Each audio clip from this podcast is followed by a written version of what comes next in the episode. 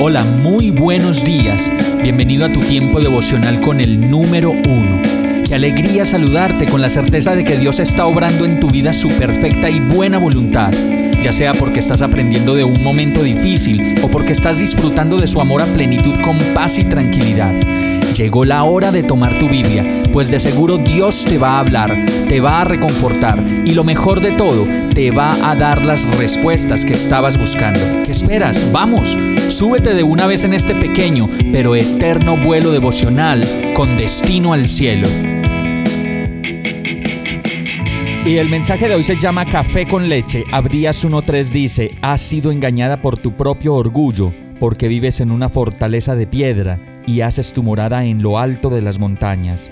¿Quién puede tocarnos aquí en las remotas alturas? Te preguntas con arrogancia. Conocemos esta frase que dice se cree mucho café con leche y la verdad, cómo nos aplica en tantos momentos de la vida en los que nos consideramos mucha cosa, solo por algo de dinero que recibimos o por un nuevo nombramiento o un nuevo ascenso y por tantas cosas más, unas más insignificantes que otras, pero al fin y al cabo logran su cometido de meternos en la lógica de yo soy el mejor. De este lugar no me quita nadie. Primero muerto que sencillo, etcétera, etcétera y etcétera. El verso nos dice en Abdías 1, has sido engañada por tu propio orgullo porque vives en una fortaleza de piedra y haces tu morada en lo alto de las montañas. ¿Quién puede tocarnos aquí en las remotas alturas? Te preguntas con arrogancia.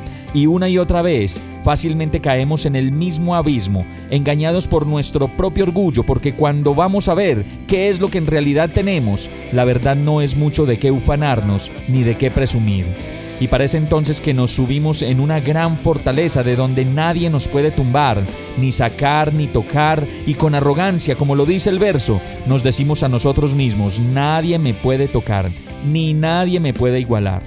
Vamos a orar. Ay Dios, qué difícil es aprender y dejar de engañarme a mí mismo por tanta vanagloria, por tanta ilusión pues al fin y al cabo sé que es nada más que ilusión lo que puedo tener y hacer.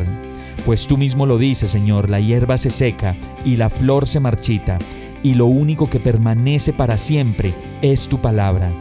Yo te pido que me enseñes a orar, Señor. Enséñame, Señor. Te necesito. Lléname de ti y lléname de tu amor. Y todo esto te lo pido en el nombre de Jesús. Amén. Hemos llegado al final de este tiempo con el número uno. No te detengas, sigue meditando durante todo tu día en Dios, descansa en Él, suelta los remos y déjate llevar por el viento suave y apacible de su Santo Espíritu. Solo compártelo con quien lo necesite y ames. Hoy, de la mano de Dios, todo será un gran día. Para más información visita nuestra página www.iglesiabierta.com o llámanos al 313-334-0116. Oramos y rogamos para que cada día te enamores más de Dios y para que no pares de pasar todo tu tiempo con el número uno.